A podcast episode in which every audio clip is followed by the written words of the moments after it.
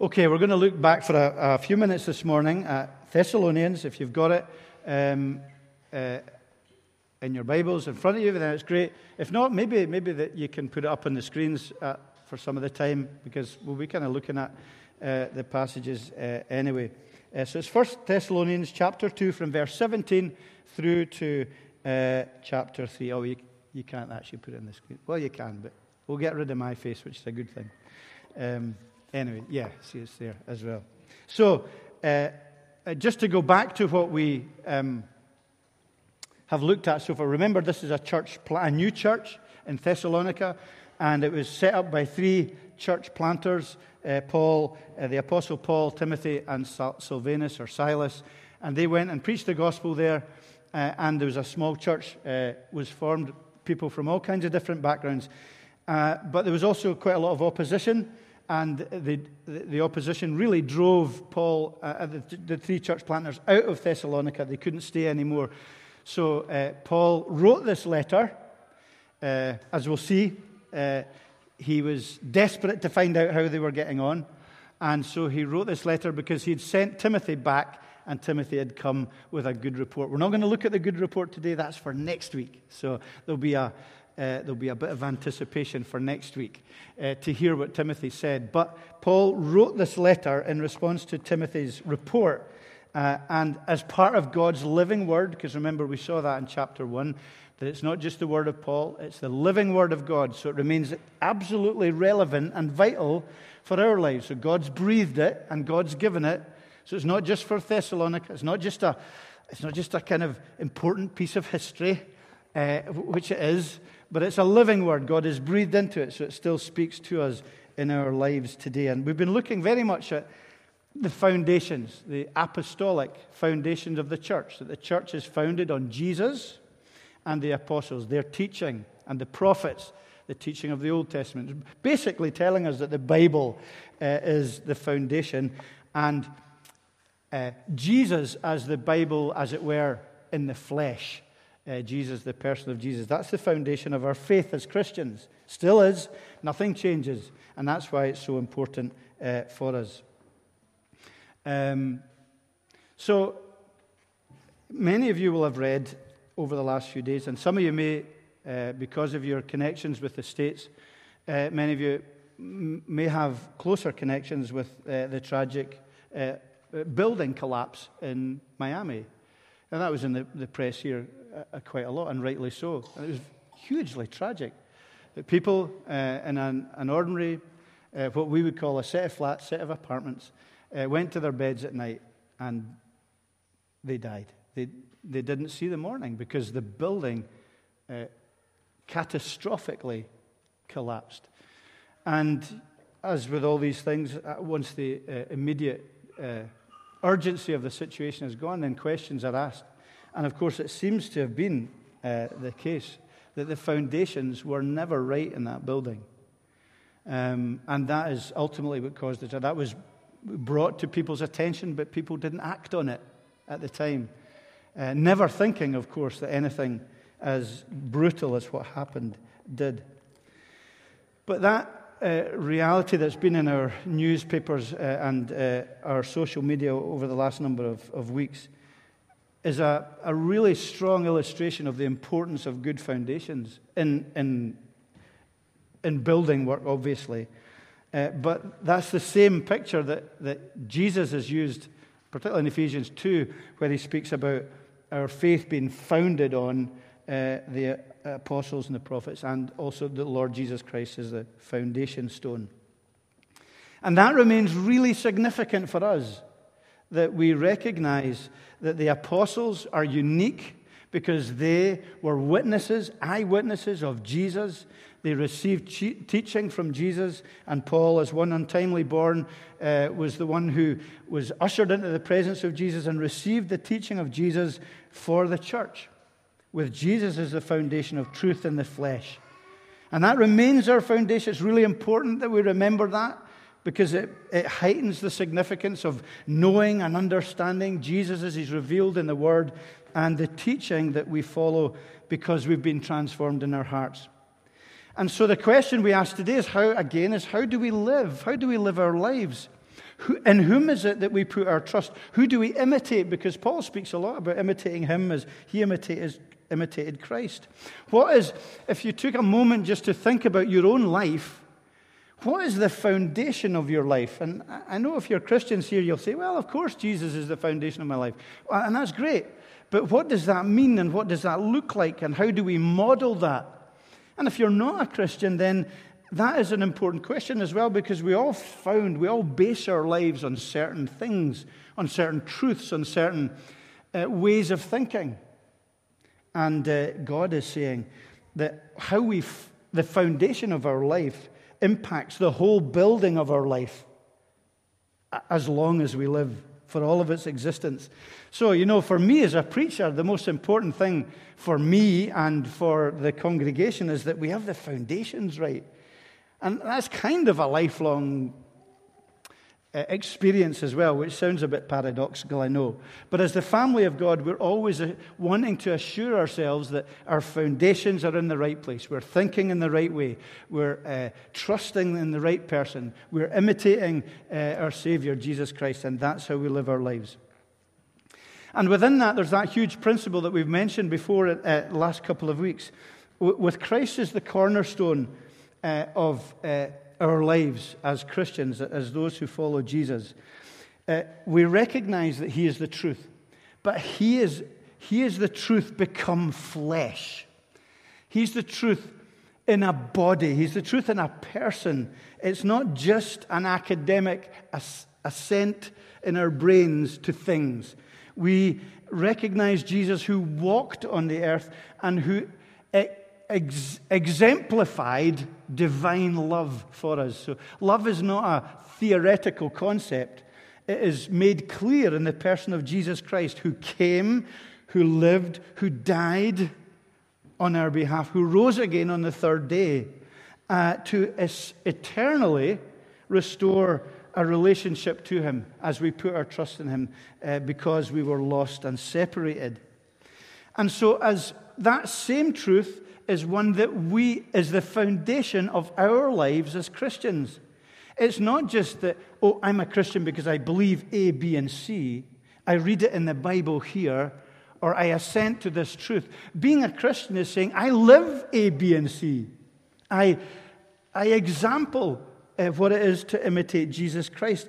The truth that you hear today, and you know, I think sometimes it's still very cerebral the way we do it, the way that I speak and you listen, but I, I think we can still be very active in that through the Spirit of God and be taking it and applying it into our own lives. what, what, what, what I don't see is you as Christians, you're taking that word that you hear and that is in your brain from the Bible and you're soaking it down into your body and it's moving into your hands and into your feet and into your eyes and into your mouth so that it, transforms who we are. We are incarnating ourselves, we're making flesh the truth. That's the foundation of our Christian lives, and that's the foundation of our church. Is that we, in, we, we live the truth. We live the truth not just loving Jesus, but loving one another. You know the, the worst thing in the world possibly is a, an orthodox but cold church that believes intellectual truth about Jesus, doctrine, but never takes that doctrine and allows it to break their heart and have their heart remolded. Because that's what the gospel does, and that's what the gospel is. The core of our faith, faith. It's never a lifeless dogma or a disembodied doctrine. It is the Word living in us, divine love transforming us and changing us, and we let Him breathe into our lives. That's why it's been so good to sing, because it's an expression. And it just reminds me how, how inadequate it's been to sit and watch it and how good it is that we, and even as we worship, to, that you're listening and you're drawing the truth from me because you've prayed and you've asked God to speak to you today, the living word from His truth, the Bible. So, what's the truth, particularly, that I want to share with you from this passage today? This is a very important foundational truth, and you'll not be happy that I'm going to share this one today. But it is that following Jesus is a hard road. That's a foundational truth. It was for Paul, it obviously was for for Jesus, who is our Savior and Lord, and we follow and recognize uh, that to a degree we imitate Him. It's the best life, isn't it? It's the right road to walk on, but it's not easy. We are healed by Jesus Christ, but we are still being healed. It's a spiritual war zone where the victory is assured because of what Jesus has done, but we're still called to fight because Christ has come to dwell in bodies that still have sin in them. We're still in recovery, as it were, and we live in a broken world with fractured relationships. We see that in the church, don't we? Fractured relationships. See it in our family, difficult, sometimes in our marriage, sometimes in just in our work. There's fractured relationships. And it's hard to follow Christ in that relationship. And what we often do is we find it really easy then to just accuse God and question Him, uh, question His goodness, question that He doesn't care for me. Well, if God loves me, surely it would be like a really great life now if I'm following Him and serving Him. Isn't that what it, blessing means? Is He not going to give me a kind of sense of heaven today? Life, if I'm following Jesus, shouldn't it be easy? Can I not be happy if I'm following Jesus? At least my standard, pain free, uh, full of my kind of pleasures, because the living God has come to, to dwell in me. But in, we need to remember that this life and the, the way we live today is not how it's meant to be, and it's not how it's going to be in the future. It's temporary. And remember, in this life, now this is very important. When has true love, when has true love ever run smooth? When has true love ever been easy? You know that, don't you? And I know that, that when we love, it's costly and it's sacrificial. It never runs smooth. In this life, in our relationships, you know, we, we find that, don't we? How much more then when we are loved with a perfect love, a divine love? How much more is that love and the cost of that love going to make life difficult for us because of our own imperfections? If your Christianity today, if you've come to church and your Christianity up till now has been really easy, if it's been a walk in the park, then I would have to ask the question of you have you allowed the gospel to sink into your heart? Because if the gospel is sink, sunk sorry, into our hearts, then that's going to be costly. Because true love always is costly. And we're, we're faced with recognizing this Christ who, in the light of the cross and his commitment to us, how can we doubt the depth of his love? How can we doubt his good purposes for us? So, I'm going to mention uh, a couple of things. Um, well, actually, three things. Now, I try not to do three things because you all think that sermons are always three points. But I can't help it. It's just the three things that come out of this short passage. Three things that make uh, life hard for a Christian. First is anxiety. The second is spiritual attack, and the third is persecution. I'm going to look at these briefly. The first is anxiety. Look at Paul here in chapter 17 and verse 3. It says, For since we were torn away from you, brothers, in a short time and not in person, we endeavored all the more eagerly and with great desire to see you face to face. And then in verse uh, 1, sorry, 1 of chapter 3, Therefore, when we couldn't bear it any longer, we were, will, we were willing to be left behind. And then verse 5, he says, I couldn't bear it any longer. So I sent to find out about your faith. And the whole tone of that passage, which I tried to get across when we were reading, was that Paul is really kind of anxious about the fact that he's had to leave this young church behind.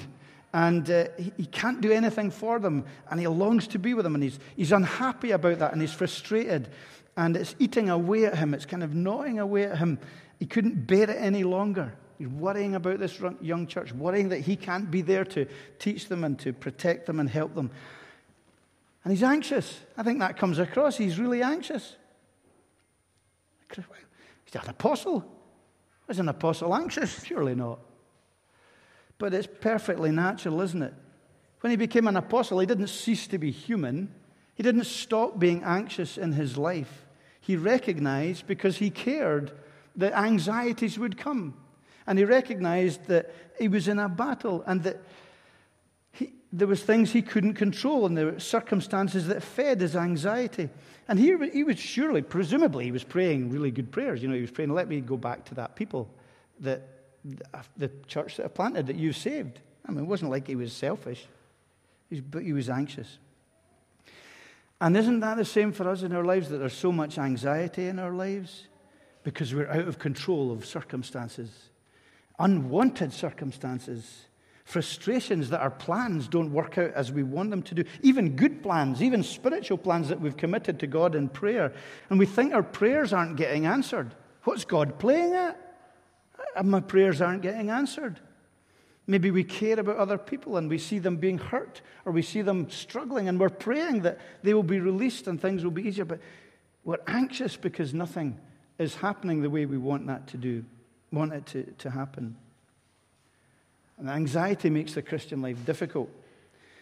But what's happening, I think what's happening here is that Paul is, as he goes through this, he's, he's learning dependence. And you'll see more about that next week.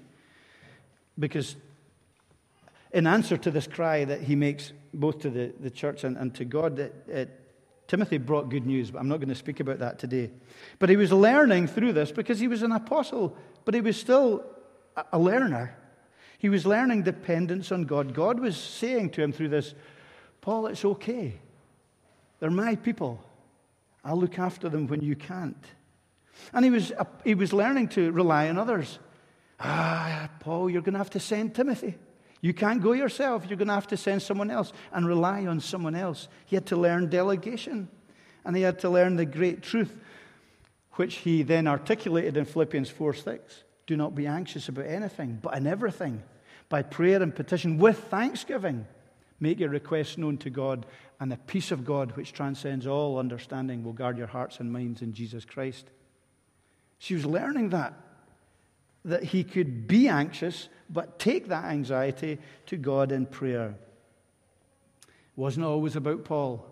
He had to learn about the reality of God, and the reality of of other people with gifts doing the work that he couldn't do. Now, that is a great lesson for us in terms of the battle of the Christian life. I'm sure many of you are faced, as many of us have been faced with anxious thoughts over these last months, years and months, and uh, the difficulties and the challenges, whatever they might be. And yet, there's, there's a battle in that that we are to take our anxiety to the living God and depend on Him and learn of Him and seek to know Him better, and recognize that there is a battle within that. And maybe that today, for example, not only are you having to learn to lean on God more, but maybe within the church, God's saying to you, I want you to be a Timothy. I want you to be someone who goes out to help and support and, and look after uh, others. I want you to uh, be an encourager, to ease other people's anxiety, to help the Paul who sent you and to help the church that you're going to. Uh, and recognize that we are here for one another. And that sometimes our anxiety is eased when we lean on someone else, when we can't do what we're being, we think we're being asked to do. Lean on God and lean on one another. That's the foundational model of the kind of church we want to be and continue to be and look to be. So the first thing is anxiety. The second thing is spiritual attack. In chapter 2, verse 18, uh, Paul says, uh, as he's speaking to them, um, sorry, yeah, verse 18. Because uh, I wanted to come to you, I, Paul, again and again, but Satan hindered us. And then in verse chapter 3 and verse 5, he says, uh, For this reason I could bear it no longer. I sent to learn about your faith for fear that somehow the tempter had tempted you out and our labor would have been in vain. So, don't you believe in a personal devil? Paul does here. He speaks about it. Is your world only naturalistic, materialistic? Do you think about the devil in, in mythical terms? Yeah, that's for, you know, uh, unsophisticated thinkers, unscientific thinkers. If you're a Christian and think like that, then that's a serious problem. I, I don't doubt there's lots of people who are not Christians uh, who don't believe in God or the devil, needless to say. But if you're a Christian and don't realize the, the depth of, of spiritual opposition and the personal reality of, of uh, a devil, then you know what the thing is? You're making Jesus out to be a liar. Because Jesus absolutely believed in a personal uh, Satan uh, and devil. And you're doing uh, the, the exact opposite of what Jesus is, who is truth incarnate. And Satan is the author of lies. And we're attributing, as some of the religious leaders in Jesus' day did, they attributed uh, uh, satanic and dark work to Jesus, uh, clearly the complete opposite of who he was and what he was. the, Satan, as Paul speaks of here, the Bible makes clear is a, a, a fallen angelic being who set himself against God and is death and sin personified. He was defeated by Jesus on the cross, where Jesus took the wrath of God and defeated the power of the grave and of sin and of guilt uh, for all who put their trust in him. And he's yet, but he is yet to be destroyed. He will be. He's defeated but not destroyed exists to tempt and to deceive and create havoc in the life of every believer. Now, Paul accepted him as real. Uh, absolute matter of fact, Paul speaks here. And he says that Satan stopped him going back to the people of uh, Thessalonica. Now, we don't have any details about that. We don't know uh, how that transpired or the circumstances. But it, it was clear enough to, to Paul that it was a malevolent force that kept him from going back to uh, these people. He was spiritually sensitive enough.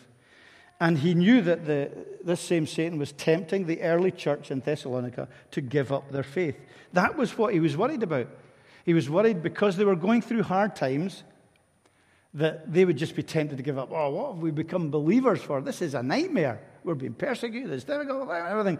And uh, he thought they might give up because they were tempted to do. And that becomes our temptation as well. He wants to tempt us to give up being Christians, following Jesus. Life's rubbish. It's difficult. It, he isn't good. I'm better on my own.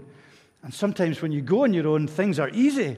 And so you think, okay, it must be right to go on my own. You feed, we can feed that sense of injustice. And we just want to have fun and, you know, we're only young once.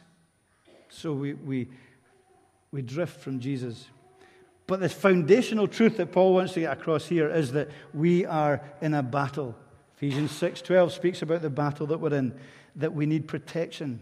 And can I say, if you're a new Christian, uh, particularly if you're a new Christian, don't be surprised if life seems to go belly up for a while. Because that often happens, isn't it? There may be sometimes a little bit of a honeymoon period, but then sometimes things seem to go very badly, and you say, Well, what's going on here? Uh, my life was never like that before. And, t- and, and if you're a Christian and, and life has gone belly up, and you're tempted to stop praying, or stop following Jesus, or stop depending on Him, because you're finding that life is much easier, and Jesus becomes that nagging conscience in your, in your head I think that's just, it's too simplistic, isn't it? Because that's exactly what the devil will want us to do. He suckered us into, without blinking, he suckered us into thinking that God somehow doesn't exist.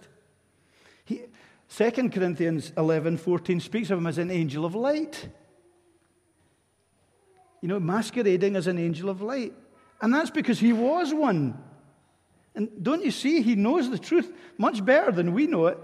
He knows the Bible much better. He knows Jesus and God much better than we do. And so he knows how, how to trip us up.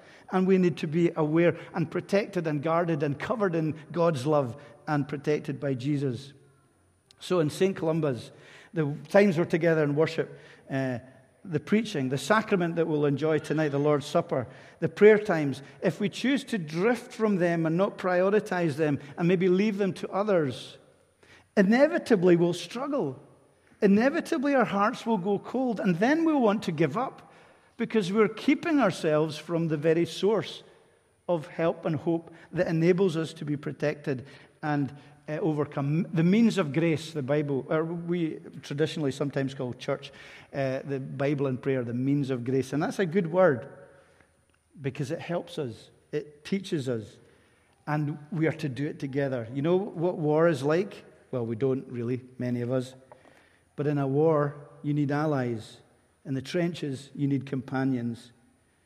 A predator always singles out people who are on their own. And Satan's no different. So we have this uh, battle that we're in. We have spiritual attack.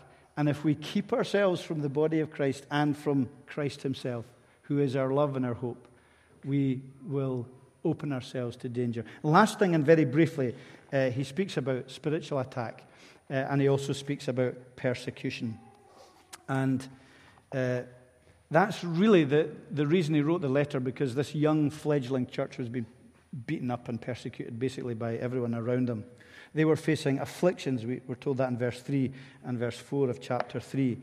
Uh, and that word just, it, it, can be variously translated trials or persecutions uh, or afflictions. And it, it's the same word. Remember that story in the New Testament where Jesus, uh, a woman with an issue of blood touched Jesus, but he was being pressed by a whole big crowd.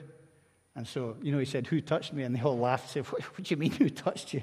There's a massive crowd here and all pressing in on you, and you're asking that question? Well, it's the same word that's used here of affliction. It's being pressed in and uh, being oppressed, as it were.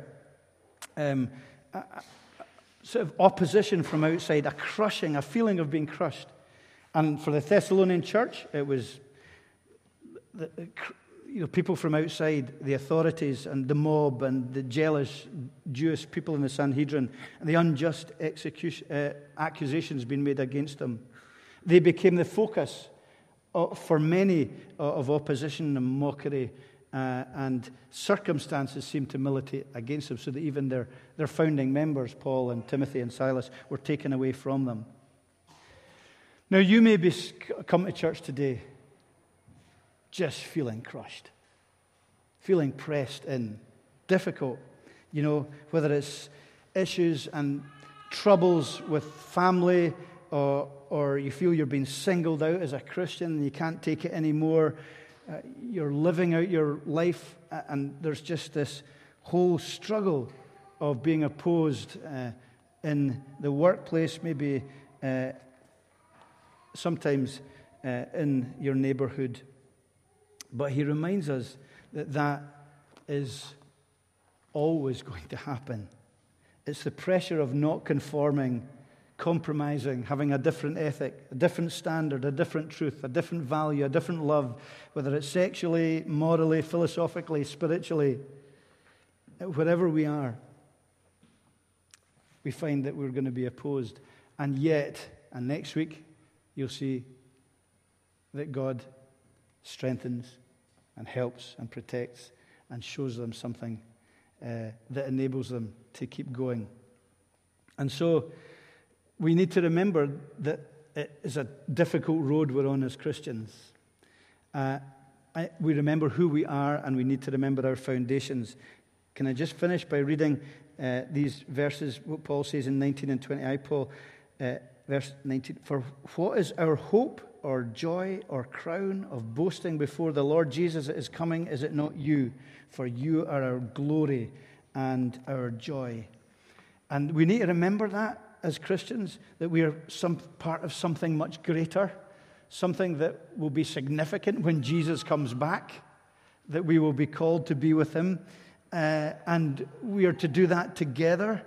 And it's to be, it's a, it's a glorious and a joyful walk that we are on together, and that Jesus is our Lord and Savior and our friend. It's a great message. It's a great truth that we have as Christians, and we need to remember the foundations which are both realistic uh, and also visionary for us. We have great reason for hope and for joy because Jesus, we are Jesus' fruit. And Jesus will come and take us home. We are asked to rely on him and know the foundation of our life. If Jesus and the truth of God is not the foundation of your life, then when the storms come in life, you may stagger on, but you will never stagger on successfully and with life beyond death. Death is the, the edifice of your life will come crashing down.